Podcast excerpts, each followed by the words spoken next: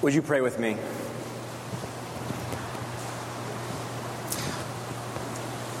Lord, I pray that you would bless your word and teach us tonight that every bit of it has truth for our edification and that you are speaking to it, through it to us even now.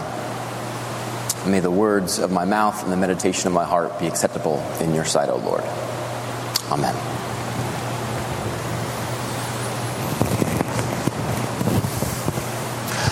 Long live Dagon, the god of the Philistines and conquerors of our enemies. Long live Dagon, god of the Philistines. For Yahweh, the God of Abraham, Isaac, and Jacob, our enemy, is defeated. And the body of his servant Saul, stripped of its armor, its dignity, and its very head, adorns our walls. Long live Dagon, God of the Philistines. These, perhaps, were some of the chants of the Philistine warriors in their hall of rejoicing. Returned from the fresh destruction of Israel, the people who claim to be the beloved children of the one true God. But where was their God yesterday when they fled as cowards before Philistine swords? The ones who remained behind were the dead, whose souls the Philistines stole from their bodies yesterday, and whose jewels, armor, weapons, and clothing the Philistines stole today. And among them, Saul. The people of God are bloodied, horrified, defeated. Their God made them promises, and what a mockery those promises are. How did we get here to this hall where Philistine wine is poured out today in celebration as freely as Israelite blood was spilled out yesterday in their defeat? That story is found in our passage for tonight. Turn with me, if you will, to 1 Samuel chapter 31. Let's read it together. Now, the Philistines were fighting against Israel. And the men of Israel fled before the Philistines and fell slain on Mount Gilboa.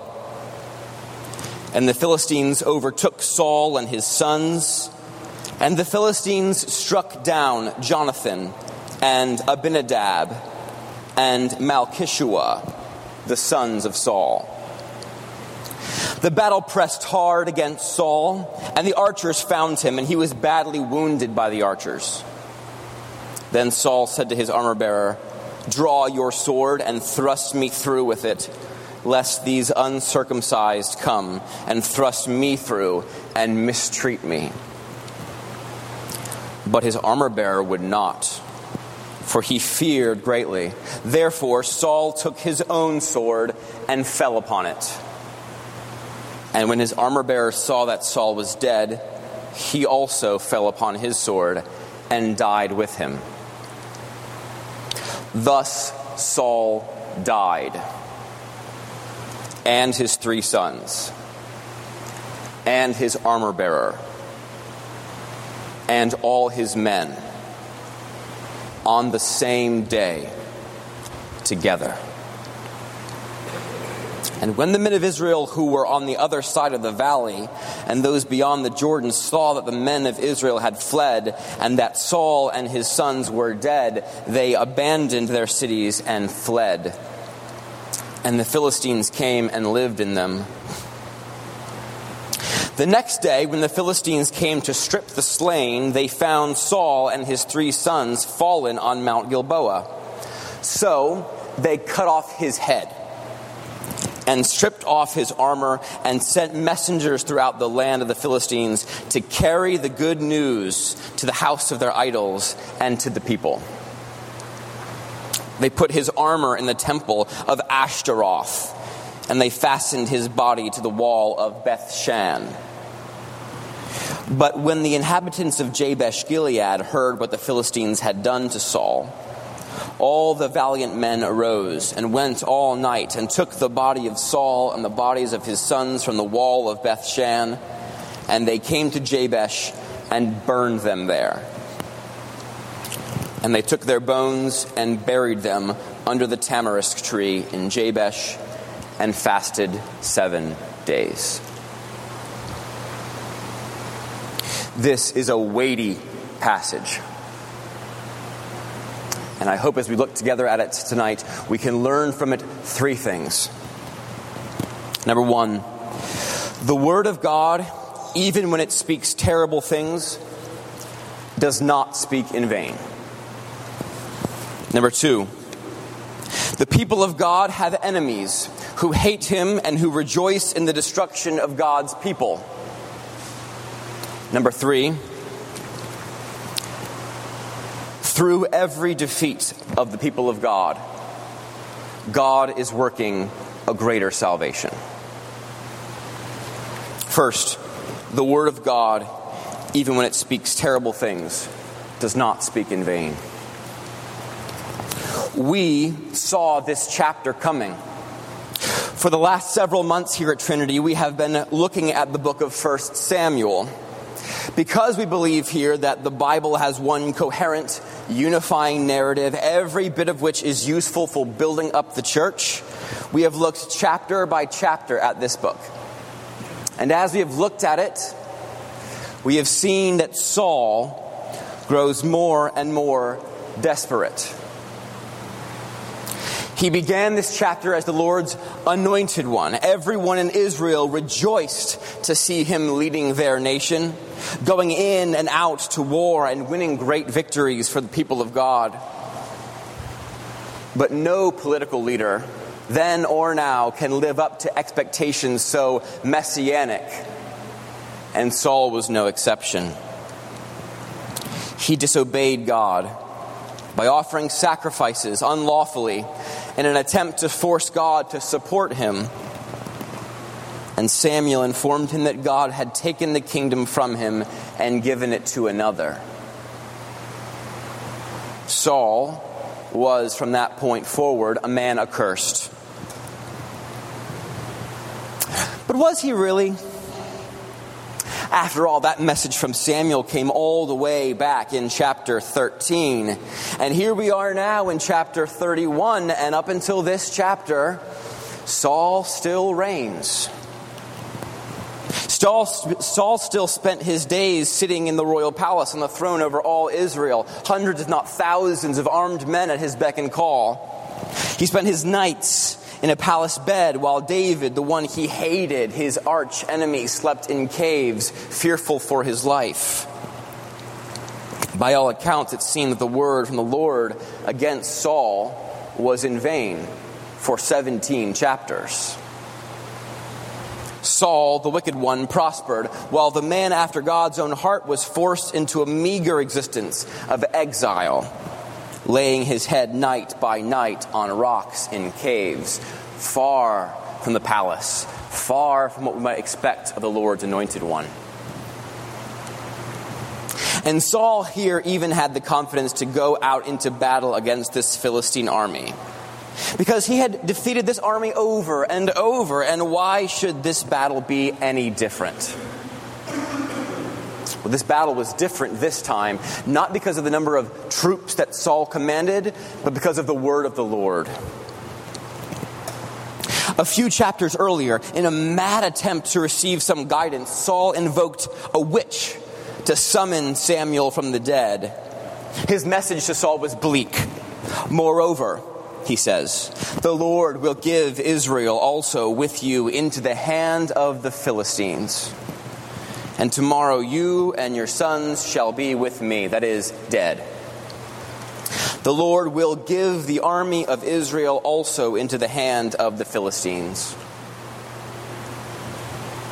Yet Saul went to battle anyway. Hadn't this Samuel been threatening such things for a while now? And surely Saul had plenty of time to find some way out of his predicament. After all, on more than one occasion, David could have killed him but he didn't. And after these incursions, Saul would make some weak attempt at repentance each time. Oh, David, I'm so sorry. Please come back. And then a few weeks later, he was back on the hunt for David. with no repercussions whatsoever. Surely this time would be no different. Samuel must have been exaggerating. But the word of God to Saul did not fail. For the word of God never fails. In this chapter, all things fall out precisely the way Samuel, speaking on behalf of God, predicts they would. The word of God does not fail.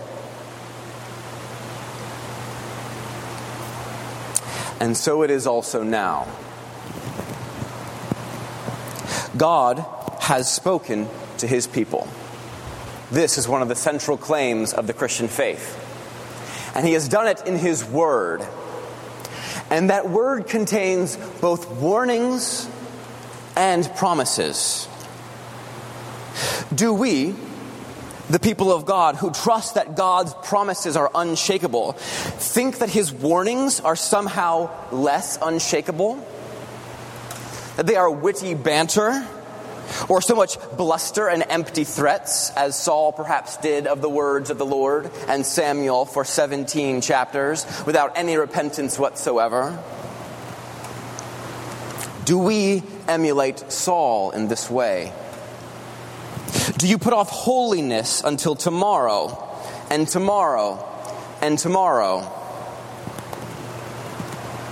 Or perhaps you are not of the faith yet. You have flirted with Christianity, coming to church every so often, being intrigued by it, and planning that one day, perhaps, perhaps at the end of your life when you have little else to do, less fun to have, you too shall bow the knee to God.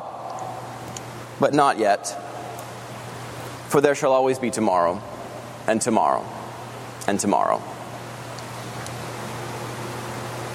But my brother, my sister, let the blood of Saul cry out to you in warning not to pursue, presume upon the mercy of God.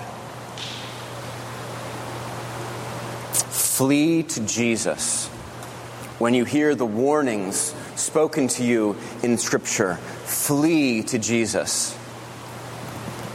Take shelter in him, the one who bore away God's wrath for all who would believe in and follow him.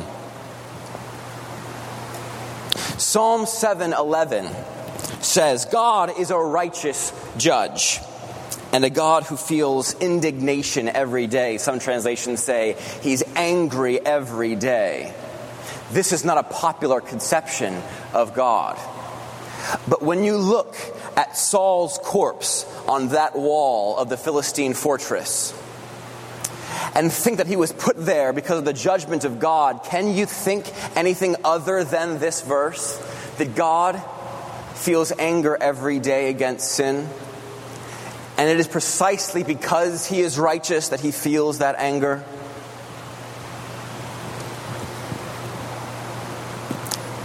If you are not in Christ, if you have not believed in Christ and clung to him in faith, then God's indignation burns against you no less than it did against Saul. This is the warning for us in this difficult passage. And the response, though it would come only thousands, hundreds of years later, is this flee to Christ. Flee to him.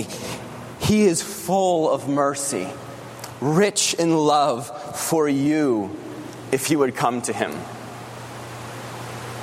As the old hymn says, let us love and sing and wonder. Let us praise the Savior's love. He has hushed the law's loud thunder. He has quenched Mount Sinai's flame. Mount Sinai, that flame that threatened to consume any who would approach it unworthily, can be quenched by the blood of Jesus. Flee to him. When you gaze upon the naked, beheaded body of Saul on the wall of that Philistine fortress, rejoice that such a judgment is not for you if you are in Christ. Therefore, flee to Christ.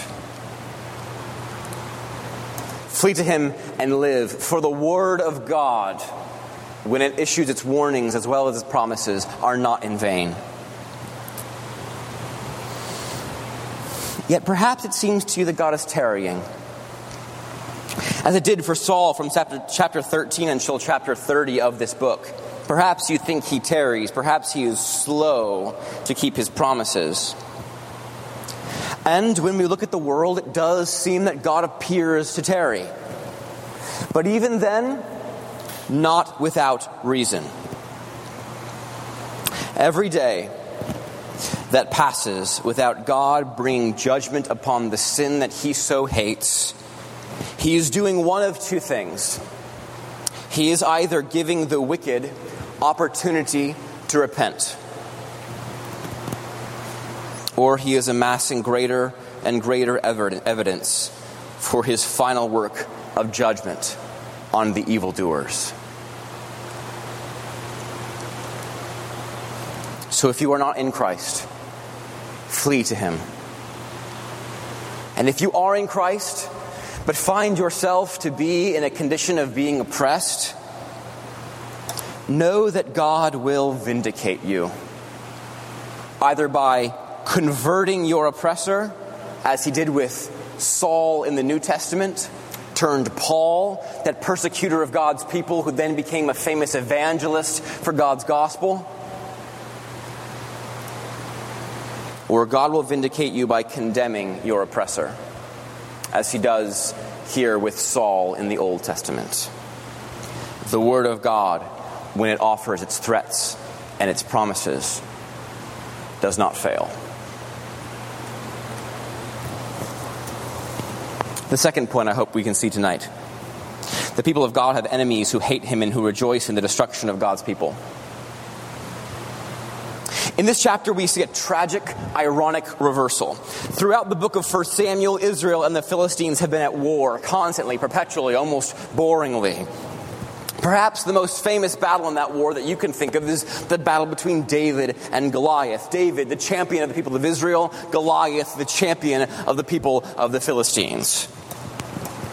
As David charged the giant in that battle, he declared to him this You come to me with a sword and the spear and the javelin, but I come to you in the name of the Lord of hosts, the God of the armies of Israel, whom you have defied. This day the Lord will deliver you into my hand, and I will strike you down and cut off your head. And I will give the dead bodies of the host of the Philistines this day to the birds of the air and to the wild beasts of the earth, that all the earth may know there is a God in Israel. For David, the battle between him and Goliath had theological significance. It was not only a shepherd boy against a giant, it was the God of Israel against the God of the Philistines. And David's claim was that his victory would vindicate that God. All the earth will know there is a God in Israel because I will defeat you. And that's precisely what happened. David was victorious, which meant that the God of Israel was victorious over the God of the Philistines. This battle had theological significance. David cut off the head of the champion of the Philistines, stripped him of his armor, and sent word throughout the land that Yahweh, the God of Israel, reigns. And he sent back Goliath's head to Jerusalem, the city of God, as an enduring reminder that Yahweh had conquered. Do you see the reversal of that in this passage? The Philistines have done to Saul precisely what David, who was then in that battle acting as an agent of Saul, did to Goliath. First Chronicles 10 says that when they fastened the head of, uh, they fastened the body of Saul into the Philistine fortress, they took the head of Saul into the temple of Dagon. They took the champion of Yahweh into the house of the idol, for Yahweh was defeated. Look here, even in this chapter, at verse 9.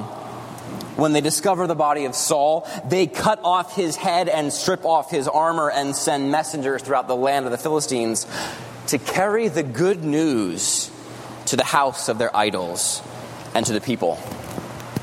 This word, good news, it's the exact same word that is often, in fact, I think everywhere else, translated gospel. The Philistines have a gospel. The enemies of God have a gospel. And it is that the champion of Yahweh, indeed Yahweh himself, is defeated. His people are defeated. You see, we reading this book realize what's going on. God is taking the throne away from Saul and giving it to David, but the Philistines know nothing of this. All they know is they have killed the king, the royal family, and the whole army that came out to meet them. And their response is to spread this gospel around. If David, when he cut off the head of Goliath, says, All men will know that there is a God in Israel, now the Philistines can say, All men will know there is a God of the Philistines. That's the way I began this. That's why I began the sermon the way I did. With the Philistines praising Dagon for the destruction of Israel, that blasphemy that they would have dared to utter. But with good reason, it seems. This battle had all the theological significance for them that David and Goliath had for Israel. It was for them a sign that Yahweh had failed, and the enemies of God rejoice. Do the enemies of God still rejoice? I contend that they do. And we ourselves can give the enemies of God reason to rejoice. Consider this Satan said to God that Job only loved him because God was kind to him and blessed him. So God took away that kindness temporarily, took away that blessing, and let Satan torment him. Now, what would have happened if Job, after Satan afflicted him, would have taken his wife's advice to curse God and die? What would have happened? Could you imagine how terrible it would be to hear Satan gloating of his victory over God? I told you, Yahweh, I told you. Yet, how do we know that heaven is not paying attention to our affairs as well? How do we know that we, when we choose the pleasures of sin over the pleasures of Christ, do not give equal opportunity for the enemies of God to rejoice and gloat over him? Would we do that? Would we caress our favorite sin and give the enemies of the Lord opportunity this week to gloat over our King who loves us? Brothers and sisters, let us encourage one another that we ought to fight to allow our enemies, the enemies of God, no reason to gloat of their victory over our King. Let us cling to Christ, love Him, and love like Him so that the opponents of God can be put to shame because Saul gave them opportunity to rejoice. Do you notice in this story also that the Bible is not at all rosy eyed about the evils of this world? This is not some farcical fantasy book out of touch with the difficulties, the evils of life. Think of the gruesomeness of this scene. But we need a book like this because the world around us is just as gruesome. You can watch it on YouTube tonight. The Bible must contain these harsh messages if it's going to speak to us in a harsh world. The Bible would have us be sober, serious, and well aware of the fact that God has enemies, and those who would ally themselves with the one true God make for themselves powerful, powerful enemies. we have seen those enemies at work this week. Most especially and vividly and proximally in Charleston, South Carolina, where a white supremacist gunman walked into the house of God and murdered the people of God. We know this because he had, we know that he did this because he had a deep hatred for blacks, a, racism pervasive and deep, a racism that has no place among the people of God. This story rightly breaks our hearts. We wonder rightly where God was. Especially because this racial, racial hatred has taken center stage in our country this year, time and again even though it was prevalent in this country for centuries, and it seems tragically still is. This time, the target was a church. A church with a long history of preaching the implication of the gospel that in Christ there is no longer Jew or Greek, that Christ has broken down the dividing wall between all races and ethnicities, and therefore hatred between whites and blacks cannot stand. This was the message that this church preached.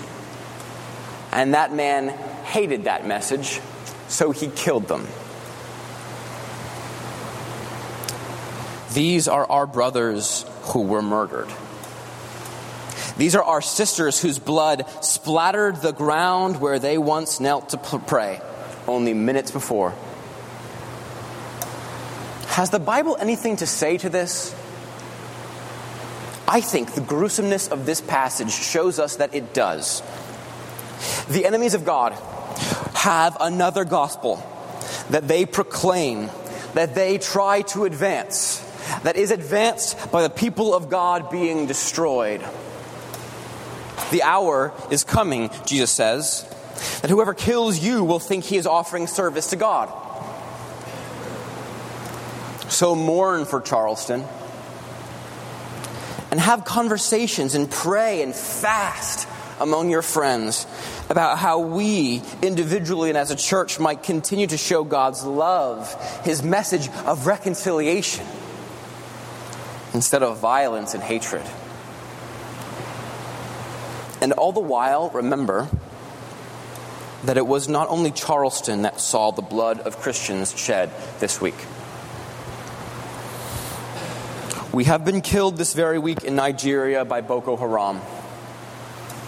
We have been killed this very week in the Middle, in, in the Middle East by ISIS. We have been killed this very week in dozens of other places around the world that we do not know about and will not know about until we see the martyrs in heaven. Pray that the faith of the people of God persecuted throughout the world would stand. Pray that the false gospel of the enemy of the people of God would be exposed as false gospel. And pray that the Lord would come. For God has enemies, bitter enemies, with an evil gospel. Third and finally, tonight, I hope we can see that through every victory of the people of God, God is working a greater salvation. Through every defeat of the people of God, God is working a greater salvation. How foolish was it for these Philistines to rejoice? To bring their praise and worship before their gods. For where are the worshippers of Dagon now? Indeed, all rejoicing by the enemies of God is a false rejoicing. It is a sham rejoicing. For all rejoicing outside of Christ is merely an illusion that one day will be exposed tragically, cataclysmically. And this Philistine gospel is no exception. For when they think they have slain the anointed one of God, David is far away, somewhere else, you see. This is an amazing progression of events. You see what happens that David is forced into exile a few chapters earlier by Saul and his hatred. And the one place he knows he can go to receive some small amount of peace is to go to the Philistines. And then David goes out on raids against the enemies of Israel. And the king of the Philistines asks David, Where have you gone today? And he says, I've gone out against the enemies of the Philistines. He's playing the Philistines here so that he can wait in waiting for the king, kingship to be his. He has proven over and over that he himself will not lift a hand against the Lord's anointed. But now there's a difficulty. Because the army of the Philistines to which he has sworn allegiance is now going against the anointed one of Israel, Saul and his army. He's in stuck between these two things. How is he going to get out of this situation? Some of the Philistine commanders see him among the ranks. They go to the Philistine king and say, We don't trust him here. Can you tell him politely to sit this battle out? And so he does. David is off raiding other enemies of God, amassing uh, treasure, amassing more resources that will be brought into the storehouse of the living God one day, while the Philistines are off fighting with Saul. God has fought this battle for David. And when the Philistines rejoice over the death of Saul, little do they know what David will bring. Saul has slain his thousands, but David his ten thousands. So sang the people of Israel a few chapters back. The Philistines ain't seen nothing yet of the great victory that God will work for his people through David. So, in spite of this small defeat, God is working for his people a greater salvation.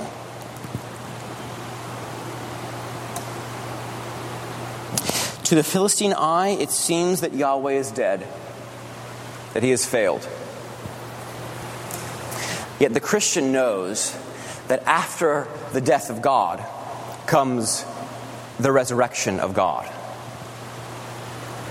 And this defeat on the way to the establishment of the kingdom only serves to advance the Lord's plan to put on the throne of Israel David, from whose house will come one whose kingdom never ends Jesus himself. The Philistines knew nothing of this when they re- rejoiced over Saul's body, but God did. God was looking through the defeat of Israel to Christ on the other end. And to have the mind and the eyes of God is to look through our defeats, to see on the other end Jesus, the one our hearts yearn for, the one that every defeat is in some majestically unknowable way bringing to bear in this world and in our hearts. Is not that message embedded into the nature of the Christian gospel? That our God, in order to save us, had to die, had to endure this defeat on the road to final victory? He emptied himself, Philippians 2 said he lowered himself and took upon himself the form of a servant. Therefore, God highly exalted him. This is the pattern of the Christian life. Through humiliation, through defeats, exaltation. Because the cross comes before the crown. And there is no way to the crown except through the cross. Take it up and bear it, Christ says which sounds to us a difficult message. But he then reminds us that his burden is easy and his yoke is light. Saul did not experience this rejoicing, this hope. Will you? Will you look to the heir of David, the one who has come to establish God's kingdom? Will you look to him and live? If you've not done so, I pray that you would tonight. I pray that you would confess to the Lord your sins and place your faith in him as the only Savior of the world. If you're interested more in this, I urge you to come talk to me or to Pastor Greg. We would love to talk to you about that. Let the gruesomeness of Saul and the final eventual rejoicing of David be both a stick and a carrot to spur you on to love of God and citizenship in the heavenly kingdom under the great heir of the heir of the, of the great kingdom of the heir of David, Christ Himself. Let's pray. Lord, I thank you that you have loved us enough to speak to us these harsh warnings. I thank you that you have not sugar-coated reality for us. I thank you that you have not given us mere platitudes and wishful thinking to resort to, but you have given us firm and solid truths. You have spoken to us clearly about both the dangers of sin and rebellion against you and of the rock solid assurance that your kingdom will go forth through every defeat. We trust that no Philistine can stand in the way of your kingdom, neither then nor now. We do pray for those in Charleston, in the Middle East, in Nigeria, in North Korea, in China, wherever the blood of your saints cries out for justice. We thank you that your blood cries out for mercy. And so we pray. Come, Lord Jesus, in whose name we pray tonight. Amen.